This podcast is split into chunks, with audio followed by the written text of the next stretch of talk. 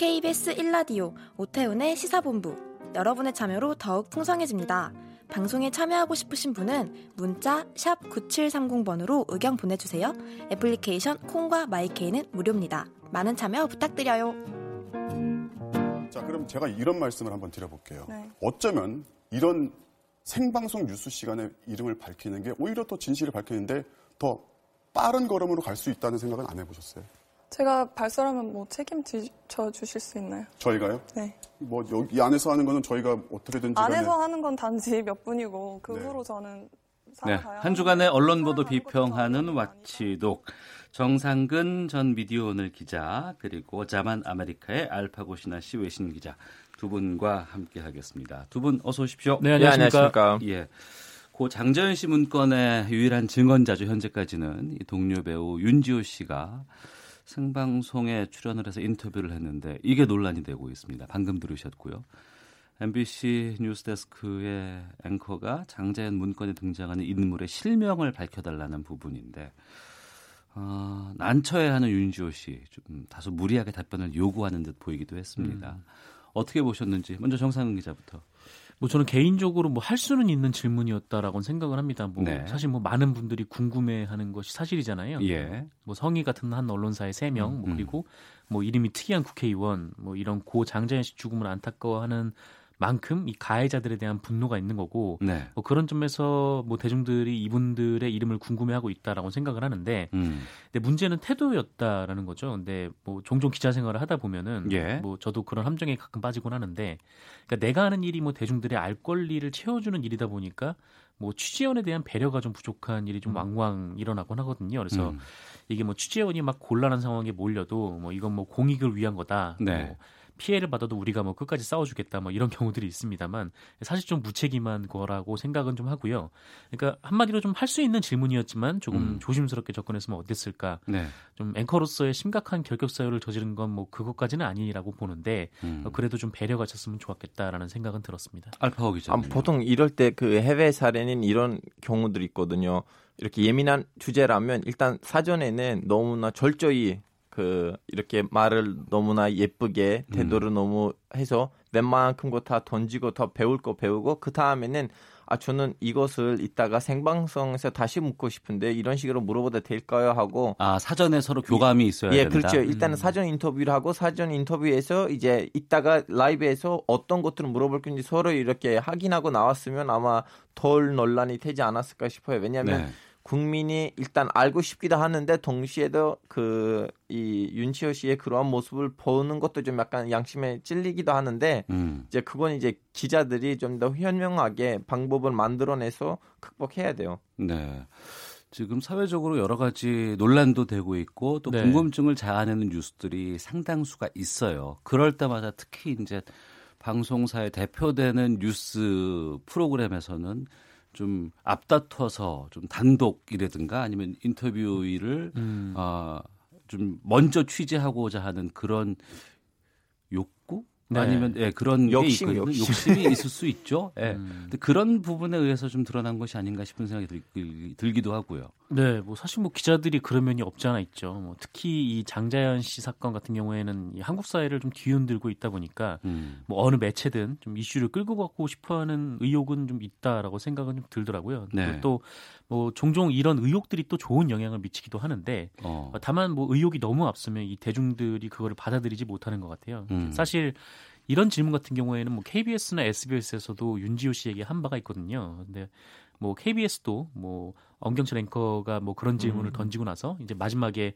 좀 고통스러운 장면을 말씀하기 위해서 죄송스럽다 뭐 이런 얘기를 덧붙이기도 했었고 네. 뭐 SBS도 뭐 같은 내용을 음. 묻기는 했지만 뭐 이렇게 압박은 하진 않아가지고 이게 네. 큰 논란이 되진 않았었거든요. 그래서 어. 좀 이런 점에서 보면은 뭐 MBC가 뭐 나름 뭐 바빠서 그랬는지 마음이 바빠서 그랬는지 모르겠지만 네. 어쨌든 너무 조바심은 안 냈으면 좋겠다는 생각이 좀 들더라고요. 그러니까 음. 뭐 뭐 나는 MBC는 뭐 버닝썬 사태에 있어서는 좀 이슈를 주도한 면이 있는데 뭐 네. 모든 이슈를 다 주도할 수는 없는 거니까. 그렇죠. 음. 네, 좀. 앞서 알파고 기자가 이제 사전 인터뷰에서 이제 이런 부분들을 음. 좀 서로가 이제 공유를 좀 하고 여러 가지 양해를 좀 구해야 된다라고 말씀하셨는데 저도 참 고민이 되는 부분들이 특히 이제 라디오 같은 경우에는 사전 인터뷰를 미리부터 이렇게 연락해서 음. 하기가 쉽지 않기도 해요. 또 네. 전화 연결을 그때 그때 해서 이제 인터뷰를 하다 보면은 좀 무리한 음. 어, 요구가 생방송 도중에 나가는 부분들도 있고 그래서 고민도 되기도 하고 반성이 되기도 하는데 그렇게 사전 인터뷰가 없는 과정에서는 어떻게 하는 게 좀 괜히 끼어 들어가지 마세요 선배님. 무슨 뜻이에요 그게? 이미 KBS 뭐 영상이 나왔잖아요 라디오 네. 가지는. 네, 어. 거기 이제 뭐지 그 잠고 아르카이브에 들어가서 음. 뭐 이제 우리 우리 방송국이 어제는 이렇게 했는데 그대로 들리겠습니다 하고 그런 식으로 하세요. 저 욕심 조절하세요. 아 그래야죠 당연히. 아유 그 욕심 그 과하면 그럼 이럴 때는 이제 네. 그 지금 선배님 여기서 앵커이시잖아요. 근데 밖에는 우리 작가님들 계시잖아요. 예. 작가님들이 미리 연락하시고 어느 정도 음. 좀 인터뷰를 하시고 음. 그 다음엔 이제 그 작가님들하고 선배님이 이렇게 다시 이렇게 대화를 하시면서 네. 그 라이브 방송도 이제 전화 연결하시면서 그런 식으로 하셔도 되고 음. 여러 가지 그러니까 나는 이 문제를 해내겠다고 이제 극복하겠다고 마음 먹으시면 웬만한큼 다 출구가 있을 거라고 봅니다. 음. 명심하겠습니다. 아 죄송합니다. 이렇게 어린 놈이 와서 어, 아니에요. 대선배 한테 앞에서 찡찡. 그러니까 그리고 나서 이제 이 MBC 쪽에서는 사과도 있었죠? 네, 사과를 다음날 바로 했죠. 아, 바로 네. 어, 그 뉴스 시간에. 네네. 아, 알겠습니다. 이 부분인 것 같아요. 이제 그 윤지호 씨 같은 경우에도 10년 동안 진실 밝혀지지 않은 상황에서 여러 가지 불이익 같은 것들을 무릅쓰고 나온 음. 어떻게 보면 공익 제보자일 수 네. 있거든요. 근데 우리 언론들이 공익 제보자를 대하는 자세가 좀 그동안 좀 많이 부족하지 않았을까라는 생각이 좀 드네요. 반성도 하고요. 그렇죠. 이제 윤지호 윤지호 씨 같은 경우에는 워낙 이제 거론되는 가해자의 명단이 좀 뭐랄까 이 한국 사회에서는 굉장히 좀 힘이 강력한 좀 음. 그런 사람들로 추정되는 인물들이다 보니까 네. 굉장히 좀 공포스러운 상황이기도 하고 근데 그런 분에게서 이제 이 생방송 중에 바로 이제 이름을 얘기해 달라 이렇게 음. 좀 얘기를 하는 건 좀 무리일 수는 있죠. 그렇죠. 네. 음. 사실 우리나라 언론들이 이렇게 뭐 공익 제보자라든지 아니면 제보자를 보호하는데 소홀한 면이 없지 않아 있는 게 네. 이게 지난해 같은 경우에도 이 양진호 사건이 처음 불거졌을 때 음. 어떤 신문이 제보자의 이름을 공개를 해버렸어요. 예. 그러니까 이 제보자가 이제 굉장히 공포스러운 음. 상황이었는데 어. 이 양진호 씨에게 이제 보복을 당할 수도 있는 그런 부분에서 음. 근데 이름을 공개하는 좀 어처구니 없는 일도 있었고 양진호 씨 사건은 한국미래기술 그때 그그 그 거잖아요. 네네 네, 예. 맞습니다. 이제 그 엽기적인 갑질로 사회에 무리를 일으켰던 예, 예. 바로 그 사람이죠. 어 그리고 뭐 특히 이제 성폭력 관련 보도에서는 뭐 제보자가 이 제보를 했더라도 이 상황이 두려워서 제보를 취소하는 경우들이 있는데 음. 그럼에도 불구하고 그냥 기사들이 막 나가버리는 경우가 있어요. 그러니까 네. 피해자의 말을 다 듣지 않고 나가거나 뭐 정황이나 주변 사람만 얘기만 듣고도 나가는 경우가 있는데 뭐 이런 식으로 이제 취재원 혹은 뭐 어떤 뭐 피해자들을 인터뷰하는 데 있어서 좀 조심스럽게 접근해야 할 필요는 뭐 분명히 있는 것 같습니다. 우리 사회에서 공익 제보를 한다는 것은 자기의 불이익을 안고 살아가는 경우가 많이 있었습니다. 네. 예. 그냥 가만히만 있거나 아니면 중간만 가면 좋겠다라는 얘기를 참 많이 하고 못한 돌이 정 만든다라는 얘기를 참 많이 하는데 하지만 그들이 용기를 낼 수 있는 건 그럼에도 불구하고 좀 조금이나마 이 사회가 바뀔 거라는 희망 음, 때문에 그렇죠. 그런 용기를 내시는 거거든요. 그런 용기를 언론이 좀 악용하는 일은 없어야지 않을까 싶은데. 이제 그분들이 양심에 걸려서 와서 이렇게 제보를 하는데 우리 기자들도 그걸 가지고 아 나, 나, 나를 필요하는 거 아닌가 해서 이렇게 이용하려고 하셨는데 음. 저도 지금 우리 제 동시에 한국 언론에 있잖아요. 우리한테 좀 약간 제보가 들어와요. 네. 근데 제보 들어올 때 저는 그 제보자들의 모습 보면 살짝 이렇게 두렵고 아 제발 일단 누구한테 말해주지 마세요 이러는데 음. 음. 근데 기자는 거기서 자기 욕심만 챙기려고 하는 모습이 진짜 아 보기가 너무 더러워요, 솔직히 말하자면. 음. 그러니까 거기에 대해서 다시 한번 우리 좀 약간 도덕적으로 우리를 좀 방송을 해야 되지 않을까 싶어요. 음. 어. 8672님, 언론들이 특종과 단독의 과욕이 앞서는 것 같습니다. 라고. 그걸로 먹고 삽니다. 어쩔 수 음. 없어요. 5640님, 언론이 국민의 사랑과 지지를 받으려면 제보자를 먼저 생각해 주길 바랍니다. 맞아요. 라고 의견도 보내주셨습니다. 어, 정상근 전 비디오널 기자, 자만 아메리카의 알파고 신하 씨 외신 기자와 함께 와치독 어, 다음 주제로 좀 가보겠습니다. 경향신문 기자들이 자사의 경제부 기획 기사가 무산됐다면서 대자보를 통해 경영진 편집국장을 강하게 비판을 했습니다. 기자들의 집단 성명 반발 이건 언론사에서는 좀 보기 힘든 모습일 수도 있는데 어떻게 네. 된 일이에요? 이게 경향신문 경제부 기자 3명이 이 지난해 말부터 뭐 대기업 일감 몰아주기 관련된 기획을 했던 모양이에요. 그래서 네. 이 600개 기업을 한 5개월간 취재해서 만들어낸 굉장히 공이 많이 들어간 기사였는데 어, 이 기사를 경제부장이 들고 이제 편집회의에 들어간 이후에 뭐 기자들에게 뭐 현대차와 뭐 한화, 뭐 SK 등이 한꺼번에 나오니까 뭐 편집회의에서 부담스러워했다. 뭐 이런 말을 했다라고 합니다. 어, 그리고 뭐 편집국장은 뭐 당시 편집회의에서 뭐 일감 몰아주기 이슈가 요새 뜨겁지 않다. 뭐 정부가 경제 활성화에 나서는 흐름에서 뭐 공감을 사기 어렵다. 뭐 이렇게 말을 했다고도 하고요. 네. 어, 결국 기자들이 이 기획했던 기사 중에 한 건도 지금 출고를 하지 못한 그런 상황이고 어. 그래서 이제 경향신문 기자들이 집단 성명을 낸 거죠. 네. 지난 18일에 있었던 일인데 뭐 우리는 부끄럽습니다라는 제목의 대자보를 붙이고 어, 기사 무사 사, 무산 사건의 핵심은 뭐 편집국장이 뭐 정부 대기업과의 관계를 신경 쓰다가 이렇게 된 것이다 이렇게 비판을 한 내용이었습니다. 네, 대기업의 문제점을 지적하는 기사가 국장에 의해서 막혔다는 거 아니에요? 그렇죠. 이 경향신문에는 이 독립언론 신처, 실천위원회라는 게 있는데 예. 이 편집국장하고 기자들이 모여서 이 경향신문 보도에 대해 비평하는 자리라고 해요. 근데 어.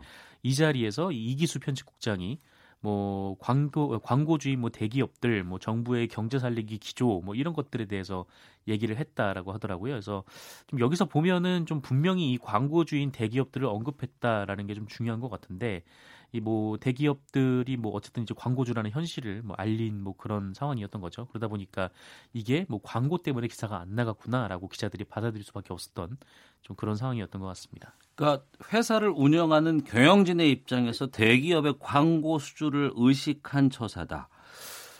글쎄요, 지금 그 종이신문 같은 경우에 구독료 이런 거 많이 지금 수입이 줄고 있는 상황에서 네. 이런 것이 어떻게 판단돼요? 네, 일단 지금 여기서 회사가 너무 중요해요. 그 경향신문에 제가 예전에는 많이 주르비를 했어요. 거기 몇 개 그 기획 기사에 제가 협조를 한 적이 있는데요. 네.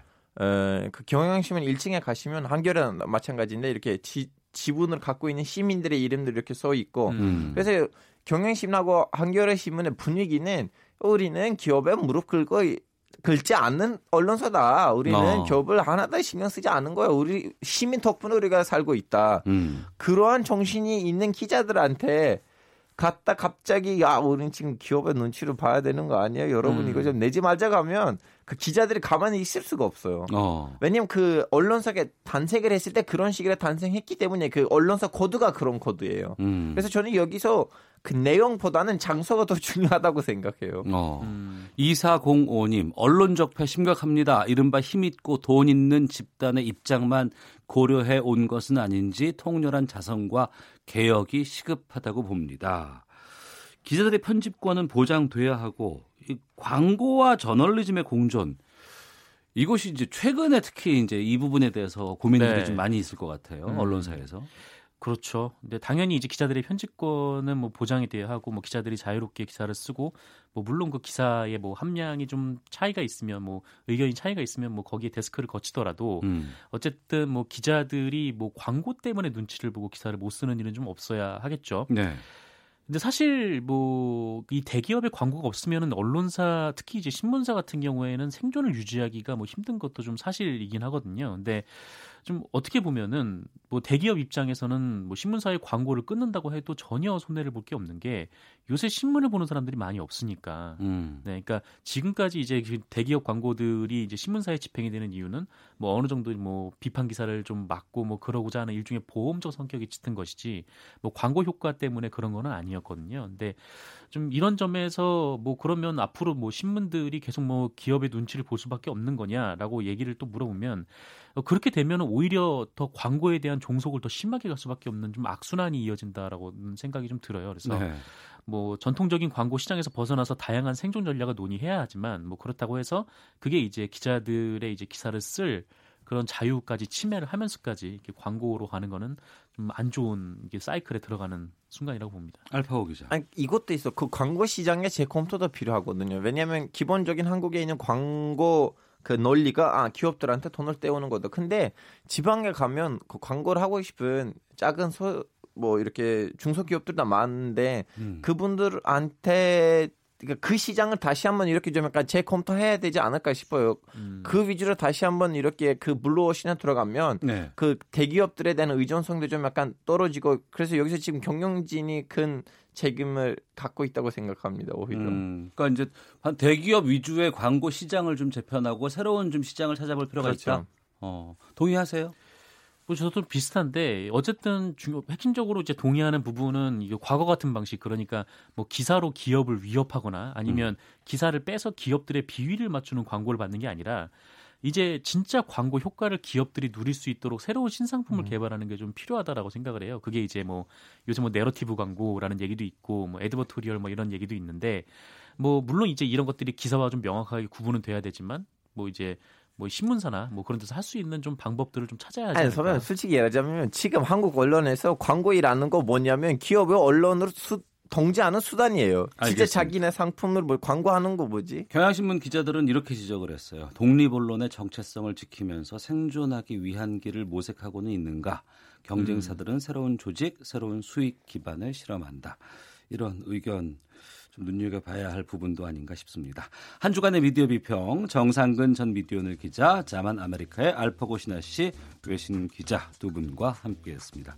오늘 말씀 고맙습니다. 예, 고맙습니다. 감사합니다. 잠시 후 2부 정두원의 시사점 있고요. 또 시사본부 초대석 유튜버로 돌아온 가수 주현미 씨 만나겠습니다. 뉴스 들으시고 2부에서 뵙겠습니다.